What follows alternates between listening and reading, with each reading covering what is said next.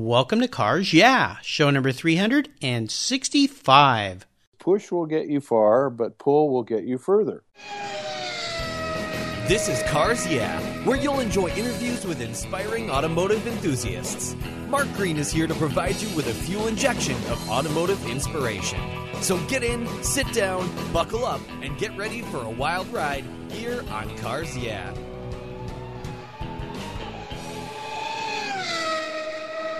Do you know the best way to protect your vehicle, both the exterior and interior, is with a car cover? I've been using Covercraft car covers since 1975. It's a fast, easy, and inexpensive way to keep your vehicle looking new. 2015 marks Covercraft's 50th anniversary. They've manufactured premium quality exterior and interior covers here in the United States with a reputation for durability and design. They're the world's largest manufacturer of custom patterned vehicle covers that are crafted to fit, with over 80,000 patterns and growing. You can choose from dozens of fabric options and accessories, all designed and carefully sewn for your special vehicle. Made in the USA, Covercraft is the right choice. I've protected my special rides with their covers for over 40 years, and you should too. Learn more today at Covercraft.com. Hello, automotive enthusiasts. I am revved up and so excited to introduce today's very special guest, Chris Stocker. Chris, are you buckled up and ready for a fun ride? I sure am, Mark. Thank you. Thank you for having me. You're welcome. Chris Stocker is an entrepreneur with over 35 years of successful sales, channel development, marketing, PR, and advertising under his belt. He's an avid photographer and loves shooting cars, primarily Porsches.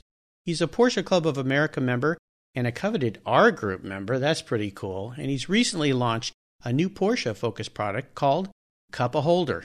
He saw a problem with older Porsche cars lacking a cup holder, like my old Porsche, so he designed and manufactured a proprietary product to solve that problem. So Chris, I've told our listeners just a little tiny bit about you. Would you take a moment and share a little bit more about your career, your life, and of course, your passion for automobiles? Sure, Mark. Thank you. My background primarily is in publishing, advertising, and technology, mainly on the sales and marketing side. And I've worked with a lot of large companies like Apple and Sony and Samsung, but I've helped a lot of entrepreneurs and small companies bring their products and services to market on the sales and marketing consulting side. And most recently, helping them with their mobile strategies, apps and social media and websites. In doing that, I've also been able to, since I haven't been working for large corporations and have a lot of my own time to develop things, I have been pursuing some of my own interests, mainly car-related products. And Mark, you're right. I think there are a lot of cars, not just Porsches, never had cup holders, and people are tired of spilling coffee in their laps. And so we're looking at other cars beyond Porsches, but the need originally came from my 88 Porsche that, I wanted to, find a place for my cell phone even, so yeah, without having to retrieve it from that center console. So I started drawing up some designs, and another friend of mine is a product development CAD specialist, and he was the one that actually did all the measurements and came up with the product that you saw at Rennsport, and that's being manufactured and distributed right now. You know, this is so cool. I love this because the entrepreneurial spirit, and you've been an entrepreneur your whole life with your own business, of course, but taking an idea and wrapping it around your passion for cars and then bringing it to market is really near and dear to my heart. I worked in that field for many, many years, bringing products to automotive enthusiasts. So that's why it's so much fun to have you on the show and learn a little bit more about the process and how you came up with the idea and all of those. And I think I need to get one of these for my older Porsche. I've got an 87 that has the same problem. The Germans that designed that narrow little pocket in the doors, I don't know what they were thinking, but I don't have giant hands, but I can't even get my hand down in there to get anything out of. So you think maybe it was an Italian design, but who knows? Who knows? Well, as we continue on your journey, I always like to start with a success quote. It's some kind of saying that's been instrumental in forming your life and your success. It's a really great way to get the inspirational tires turning here on Cars Yeah. So Chris, take the wheel. Well, I have a few, but the one that really has stuck with me all along, and actually was kind of ironic, you go out and have some Chinese food, you get a fortune cookie, and sometimes in that fortune cookie you get more than one, if you're really lucky. Yeah. And I actually got three of the same quote all stuck together. So that really hit me over the head. There's an omen for you. And that quote is, push will get you far, but pull will get you further. Mm. And I guess you could apply that to cars, pushing and pulling cars. Yeah. But I've always sort of applied it to the way I work in business, and that is if I'm selling something, I consider that the push side, but the more creative pull side, creating demand and helping to sell it through is the way I've always operated. And so it was the perfect quote for me and has always kind of been over my desk, push will get you far and pull will get you further. Yeah. And it's always worked. You know, I love that. I've never been so lucky to get three of those in one cookie. I've gotten two, and they were both the same. So there's something about the way they produce those I think we're starting to understand here with your story in mind. But I've never gotten three. So lucky guy you are. I hope you bought a lottery ticket that day. No, I didn't. But that was probably the end of your fortune that day, at least that day. Yeah, thanks. Would you share a story with us that instigated your passion for cars? I know you're a car guy, and I know you love Porsches. In fact, you and I, when we spoke before we did this show, we share something in that Chris's Porsche is the same color as a Porsche that I had years ago when I lived in San Diego, a Platinum Carrera, which is very cool. But is there a pivotal moment in your life when you really knew you were a car guy? Well, there absolutely is. And my dad was really fond of cars, but he was never really big on foreign cars. You know, he would always say those foreign cars, you know, but he was kind of a Buick Wildcat kind of guy. Oh, yeah. But my neighbor actually brought home in 1966 a brand new 911 green with tan interior. Then they were first starting to come into the country, and I really never had seen one before. And at the time, I had a little MGB GT, and after about 2 weeks of wondering what this car was and listening to it, because it was very distinctive, I went over on the weekend and I asked him if we could go for a ride. And sure enough, you know, he was great and took me out for a ride. And he knew I knew about cars. I think I was all of 17 or 18. It must have been 18 at the time. He took me out for a ride. And then when we came back, he handed me the keys. And he said, now you take it. Cool. Nice neighbor. Yeah. And I mean, he had only had it for about 2 or 3 weeks. And so he was trusting enough to let me take it out.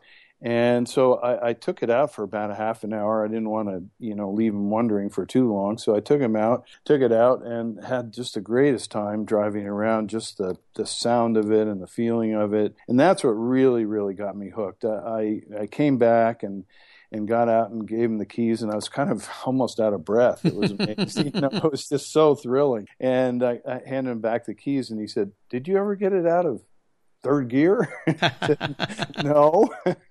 So it was just around town, but it was enough to really get me hooked. And that really inspired me to, actually, by the time I was 16, I actually had enough in my coin collection to sell my coin collection and buy any car I wanted. But obviously, my parents weren't about to let me do that. So I had my coins, and then I was washing and detailing cars and shoveling driveways and raking leaves because I grew up in Connecticut. So about 2 years, it took me about 2 more years to save up enough money to buy my first 911 when I was just like 20 years old. So nice. I bought a 1969 911T that was used, had been traded in at the dealer, and that was my first real experience with a 911, and I've been driving them ever since. Very cool. I love that story. Brave neighbor to hand the keys of his new Porsche over to a 17-year-old, but he must have known you and trusted you, and obviously you brought it back safe and sound, so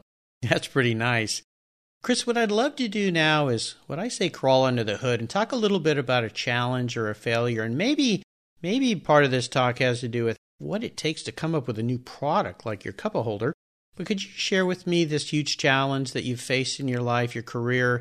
And the most important part of it is, how did you overcome it? And then what did it teach you? What did you learn from it?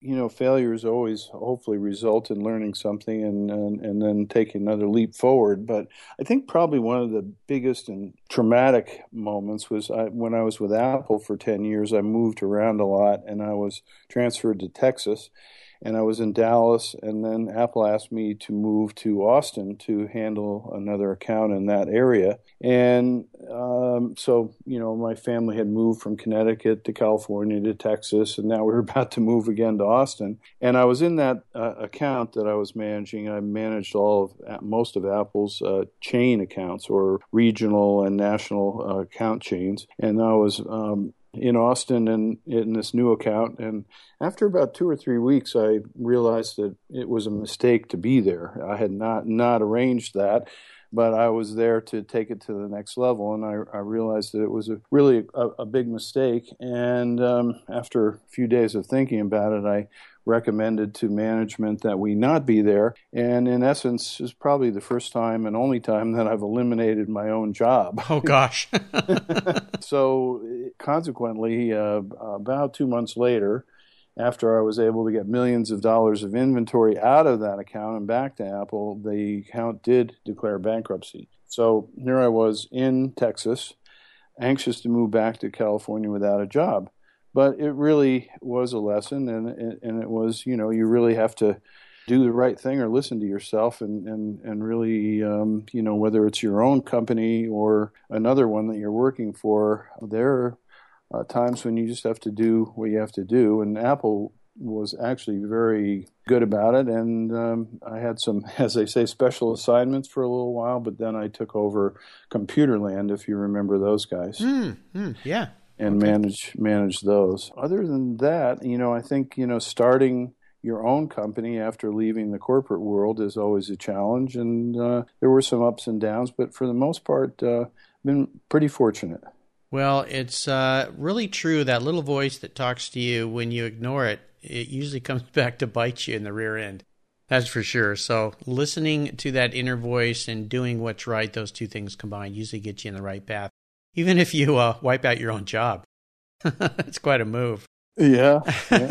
Let's shift gears here and talk about aha moments. I'd love for you to share one of those aha moments that you've had in your career, in your life. It's a time, I like to say, when the headlights come on and illuminate your way with this new direction that you have. And tell us the steps you took to turn your aha moment into your success. Well, I think that I have a number of hobbies. My dad did too. I mean, he collected coins, and we have Indian artifacts and a number of other things that I've always been interested in, mostly thanks to my dad. But coin collecting was something that really taught me about money, taught me about buying and selling, about handling, if you will, you know, buying it and selling it and trying to, you know, turn it into something more, and about savings, because really coin collecting, it was almost a forced way of saving too. And so that really was something. I used to go to coin shows as a kid and buy a couple coins and then go down the aisle and try to sell the coin for $50 more, you know.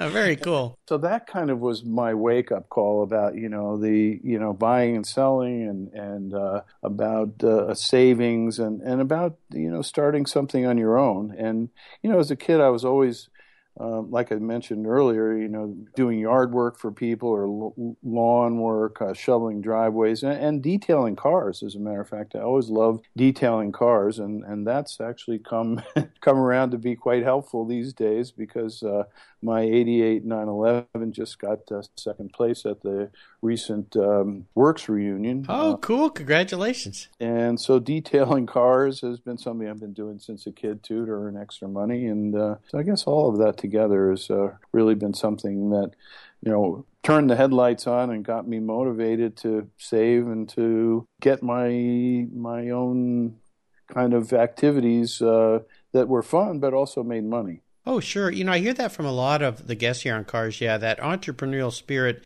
started back when they were a kid. And if it's as simple as shoveling driveways or mowing lawns or raking leaves, or in your case, in my case too, detailing cars. I detail cars from 14 all the way through high school and then college. It really teaches you a lot, even a paper route. The idea of, you know, having to be responsible, get that paper on people's porch every day. But coin collecting is one of those great ones because it melds a lot of different entrepreneurial concepts together with buying and selling, investing, saving, building up revenue or building up inventory, if you will, and then knowing when to sell it. So very nice. I like it. How about proudest career moments? I would assume you've had many, but is there one in particular you could share with us? Well, absolutely. I because I have a publishing and advertising background, when I was at Apple, I was there in the very beginning when they launched the Macintosh in 1984. So back in 1985, 1986, kind of tough years. But then all of a sudden everything came together with the advent of the LaserWriter and the Mac and like Aldus Page Maker and Quark Express. And I was smack dab in the middle of New York City. And in New York City, you have financial services, the fashion industry, but you have advertising and publishing. And so I knew exactly where to go with all of that. And that led to me being number one in retail sales for about 3 years and getting the Golden Apple Award, which is the highest award that is ever given out. In the first year, Steve Jobs was still there, so I got it from Steve Jobs. Nice. And so I got that 2 years in a row, but I was pretty much almost 3 years in a row, number one in retail sales because of desktop publishing. I was pretty much the pioneer that got all that going and got huge seminars in New York where mostly ad agencies and publishing people came to the Marriott Marquis to hear all about it.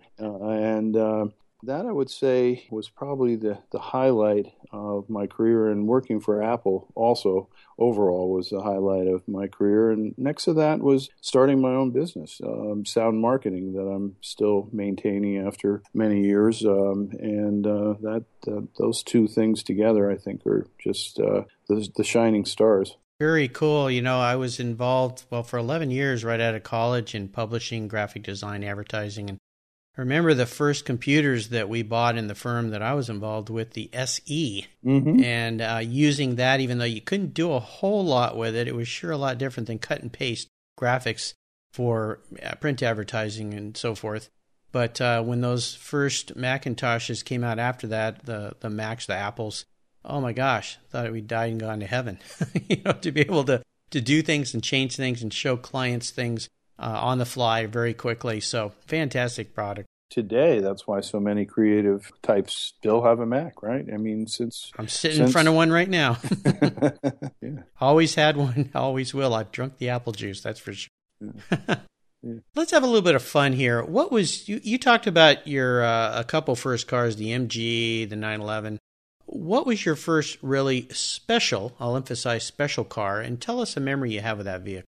Well, it was the MGB GT, and that was something that, I was determined to buy until the Porsche came into my life. And so that I had a lot of fun and used to drive that back and forth between Greenwich, Connecticut and Storrs, where I went to school at the University of Connecticut, and put a lot of miles on that car. But that was a great little car. And had that for a number of years, and then, as I said, I think it was a great car, but special. Porsche's always been special. Yeah, they are, aren't they? How about a car that you've owned, that you've let go, that you really wish you had back in the garage? My '74 Carrera. Yes, a real Carrera. Yeah. And it came up recently for sale, but it had been turned into a track car and upgraded to a 3-liter engine and a whole new interior. So even though I had a chance to buy it back, it was not the same car that I sold, and wasn't original at all. But I think the '74 Carrera was a really great car. And after having most of the early 911s, also I had a '73 S for a while, and that would surely be. I'd like to have that one back too. Oh, absolutely! Yeah, I had a '72 S that I wish was still in my garage. My very first Porsche was a '74 911.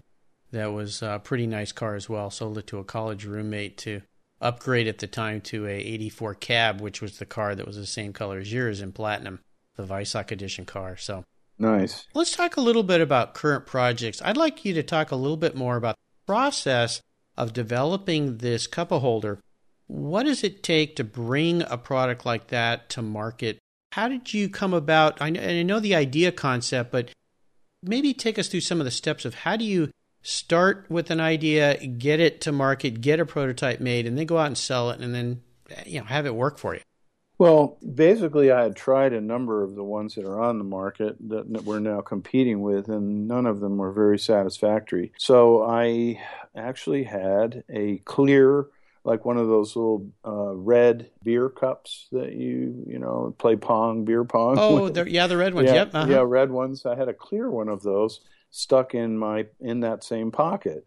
And I used to put a water bottle or whatever in there. And so I was having coffee with a friend, and I asked him if he would take a look, because I thought that there was a place for it in that pocket. And he's a guy that knows how to do CAD. Mm-hmm. So we met again, and he came back with all his measuring instruments, because the cup holder as it's been made now fits just absolutely perfectly in that little slot, even down to the bottom of it, the curve. So anyway, he did all the measurements, and the next day I had a drawing that he had come up with in CAD that we looked over, and it really came to life right then. I mean, when I saw those CAD drawings, I said, "Yeah, this is really gonna work." So the next step from there, once we tweaked the drawings a little bit, was to then get one of those prototypes made, which we did. And so I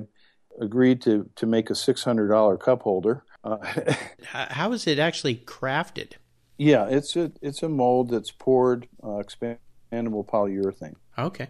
So it's poured in and expands in the mold. And so that prototype was something that I showed around a lot. Now, keep in mind, from my past, I've done a lot of focus groups and a lot of market research, sure, for the products that I've helped in the companies I mentioned, as well as a lot of startups, a lot of focus groups. So I believe in market research and like to get out there and talk to people about their needs and mostly listen. I mean, you can talk, but wearing big ears is a good idea.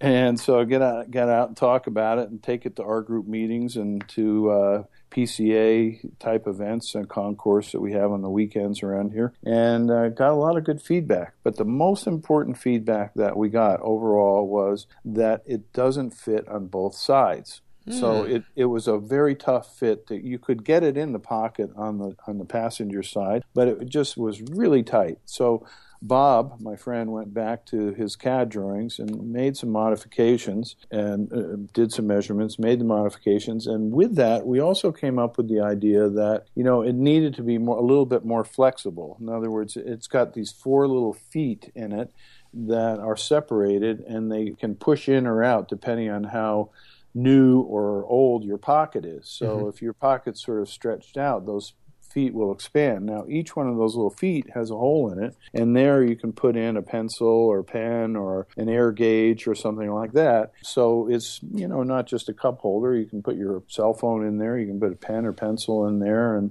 it's right next to your knee. I mean, next to your thigh when you're driving. So it's very accessible, and that one thing alone, just people telling us to make it to fit both sides, or as we call it, universal, now doubled our sales. Of course. Yeah, absolutely. So about half the orders we get from Pelican or anywhere else, Sierra Madre carries it as well. They are 50% of the orders are for 2. Very nice. Very nice. So that's very interesting that the cars are not, in a sense, ambidextrous, because you would think that the right side pocket would be the same size as the left side, just reversed. But you're saying the right side, the passenger side, was actually a little different base-wise. Just the way our base was, basically. I think the pocket size or shape is the same. It's just the way our base was a little bit too fat to fit in both sides. And also there's that lip that helps it rest on the pocket. There's a little cutout in it that helps it rest on the pocket, and then the backside of the cup holder is flat at the top, so it's got to sit up against the door, and that lip has got to sit just right on the pocket edge. Very cool. Love it. Great. I love that the whole process and methodology gives our listeners out there a little idea. I had a John Lohavishan of Gleanfire, the new product he's bringing to market for detailing cars and cleaning cars in your garage, similar type story of developing a product. His is a lot more complex. And he just sent me a recent version, the first prototypes to play with a little bit. Yeah, it's very intriguing for people to understand the process that it takes to go. These things don't just magically appear, and all of a sudden you have a prototype. There's a lot of work that goes into it.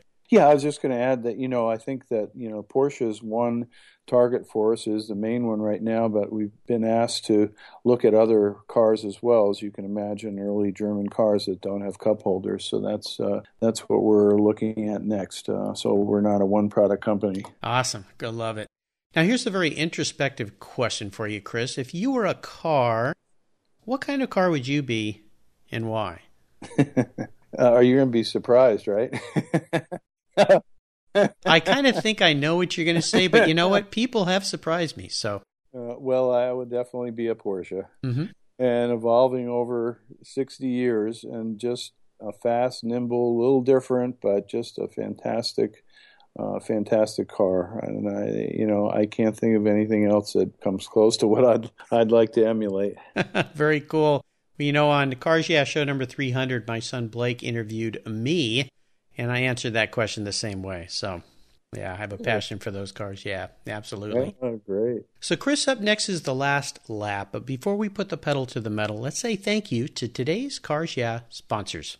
Metrovac has been manufacturing and providing quality automotive vacuums and blowers since 1939.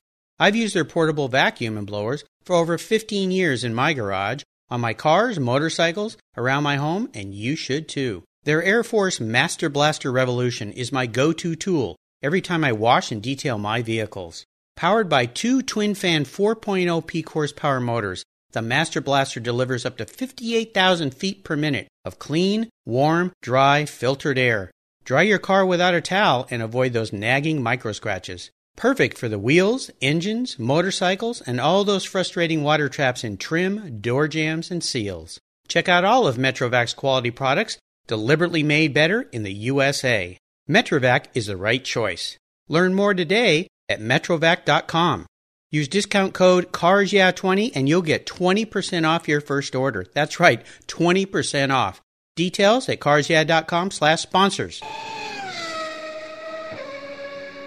Have you turned your key and heard that dreaded tick, tick, tick, tick because of a dead battery? No worries. I've got the Noco Genius Boost Jump Starter. This compact tool fits in your glove box and features rechargeable lithium battery technology that will start a dead battery in your car, boat, truck, or RV. It packs a whopping 12-volt, 400-amp starting power and can start up to 20 dead batteries on a single charge. Plus, it has built-in spark-proof technology with reverse polarity protection to safely jumpstart your vehicle. The compact, ergonomically designed clamps are solid copper for maximum conductivity, and there's a built-in ultra-bright dual LED flashlight with 7 modes, including an SOS emergency strobe. It's easily rechargeable with a USB outlet, and you can charge your smartphone or tablet while you're on the road. Works on any 12-volt lead-acid battery. The Genius Boost from Noco is the ultimate emergency tool that's safe and easy to use. Quality design, state-of-the-art technology from Noco, your battery care source since 1914. Get yours at geniuschargers.com. Okay, Chris, we're back and we're entering what I call the last lap. And this is where I'm going to fire off a series of questions and ask you to give our listeners some very quick blips of the throttle answers. So you ready? Ready, ready, ready. What is the best automotive advice you've ever received? Buy cars that don't really depreciate. I mean, they really don't if you buy the right cars. I mean, I've always made out with all the Porsches I've ever had and buying them and then reselling them. Or buy one that somebody else has taken the depreciation on. So it sounds like you're a guy who likes to buy secondhand or used cars, right? I do. I bought a couple new cars along the way, but I always, I get them from auction or I get them, eBay or whatever, but always try to, and add value to the car. I mean, in my 87 Porsche, I mean, I won so many concours with that car that it really did increase the value. Sure. A lot. I mean, so I always try to add some value and improve on it. I just put a new dashboard, a leather dashboard in the 86 because, as you know, they crack. So yeah. I try to try to improve them, and then if I'm not gonna hold on to them, I try to make some money with them and have fun in the meantime. Sure, great advice. Would you share one of your personal habits that you believe has contributed to your success? Yeah, I like to say that when it comes to a lot of things, I'm persistent just short of being a pain in the ass. Polite persistence, that's definitely something that works well in sales and in life and in just about everything. Yeah, I think persistence and, just perseverance and honesty, all those things. Yeah, absolutely. Do you have a resource that you think our listeners would really enjoy? I tend to spend some time on Pelican Parts and Beamer Fest. I have a BMW as well, and so those two I really enjoy getting information there and reading the tech billboards and all that. Would you share a book that you think the Cars Yeah! listeners would really enjoy reading? Sure. And before that, I just also wanted to mention that, if people, especially people in California, are interested in any renovation or restoration of their car's painting, there's a shop here where I live by the name of Renteria Brothers. Renteria Brothers has a guy there, Sean, who is just absolutely one of the best painters you'll find. My friend that you met, Rick Marshall, he even brought his car from Seattle down here to Morgan Hill to have it painted. So Renteria Brothers in Morgan Hill, and a lot of my Porsche friends have had their cars done there. I mean, they do work on Ferraris, BMWs, and all, but this guy, Sean Renteria, amazing. Great. Well, shout out to those guys. Chris, is there a book that you think the Cars Yeah! listeners would really enjoy reading? The book about Steve Jobs by Walter Isaacson, Steve Jobs. Yeah, great book. Yeah, enough said about that. Yeah. It's a great book sitting on my my son's shelf, and amazing story there. Well, listeners, you can find links to everything we've talked about here at carsyeah.com/Chris Stocker. There's also a great spot on the Cars Yeah! website called Guest Recommended Books, where you can find links to all the books that have been mentioned here on the Cars Yeah! show by all the great, inspiring guests. All right, we're up to the checkered flag, Chris, and this last question can be a real doozy. If you could only have one collector car in your garage, but don't worry about the cost, because today I'm going to write the check. What would that one vehicle be, and more importantly, why? Well, I thought about that, and I think that that one car, that's a tough one, but it would have to be the new 918. The new 9? Okay, very cool. Well, what is it about the 918 that just tugs on your heartstrings? Well, the styling and the hybrid nature of it, and just it must be just amazing to drive. I haven't had the pleasure yet, but I've been in a couple, and a couple of guys around here have them and bring them to the concourse, and they're just amazing. Just a beautiful, beautiful car. One of my past guests, Andy Cohen, who lives down not too far from you, he lives in Malibu, who's brought back the Beverly Hills Motoring Accessories name. Maybe you should talk to him about selling some cup holders to him. I know he just got his hands on one of those cars. He buys and sells cars all the time. And, Andy's the guy who's driven a lot of really cool cars over the last 30, 40, 50 years. And he said this 918 is just incredible. Just incredible. Probably one of his favorite cars he's ever driven. So, well, there was a talk at Rennsport about it, and from the talk alone, that's correct. Yeah. Well, gosh, how many of those were out on the track? I've never seen that many in one place. It was just absolutely phenomenal. Yeah, they're beautiful cars. So great choice. What color would you like? I would like to have the exact same color as my 88 commemorative edition. That's that diamond blue with actually, the commemorative has the almost diamond blue interior, but my 87 had navy blue interior, so diamond blue with navy blue interior. All right. Sounds good. That's going to be hard for me to find, I think, since they've made the last of those cars. I know. I think I'm going to have to pull some heavy strings here, so very cool. Well, Chris, you've taken me on a great ride today, and I've really enjoyed talking to you, and I want to thank you for sharing your journey and this new Cup-a-Holder product that you brought out with the Cars Yeah! listeners. Could you give us one parting piece of guidance before you drive off into the sunset in your new Porsche 918? Well, I would say follow your heart, have fun, and follow your passions. And really, if you do, I think you can achieve most anything. Absolutely. What's the best way for our listeners to learn more about you and this new product that you're selling? Well, two websites I would mention. One is our Sound Marketing apps. So that's Sound Marketing and then apps on the end.com. We do new product consulting and apps and websites, and then Cup-a-Holder.com. So Cupaholder.com, Cup-a-Holder.com. There you go. Very cool. And you mentioned a couple other places that sell your product. Let's give them a little shout out here. What are some of the other companies that sell your product? Yeah, we have Automotion has the product, yep, and Vertex and Sierra Madre and Pelican. Awesome. Well, shout out to all those sites. Listeners, you can find links to everything we've talked about here today at carsyad.com. Just put Chris in the search bar and his show notes page will pop up with all the links that you need to find. Chris, thanks for being so generous today with your time and your expertise. And I want to thank you for sharing your experiences and your new product with our listeners. Until we talk again, I'll see you down the road. Thank you very much, too, Mark. You're welcome. Thank you so much for joining us on today's ride here at Cars Yeah. Drive on over to carsyeah.com to find show notes and inspiring automotive fun. Download your free copy of Filler Up, a fun book filled with gorgeous photographs of fuel filler fun, including quotes from more inspiring automotive enthusiasts. Download your copy today, and we'll see you next time on Cars Yeah.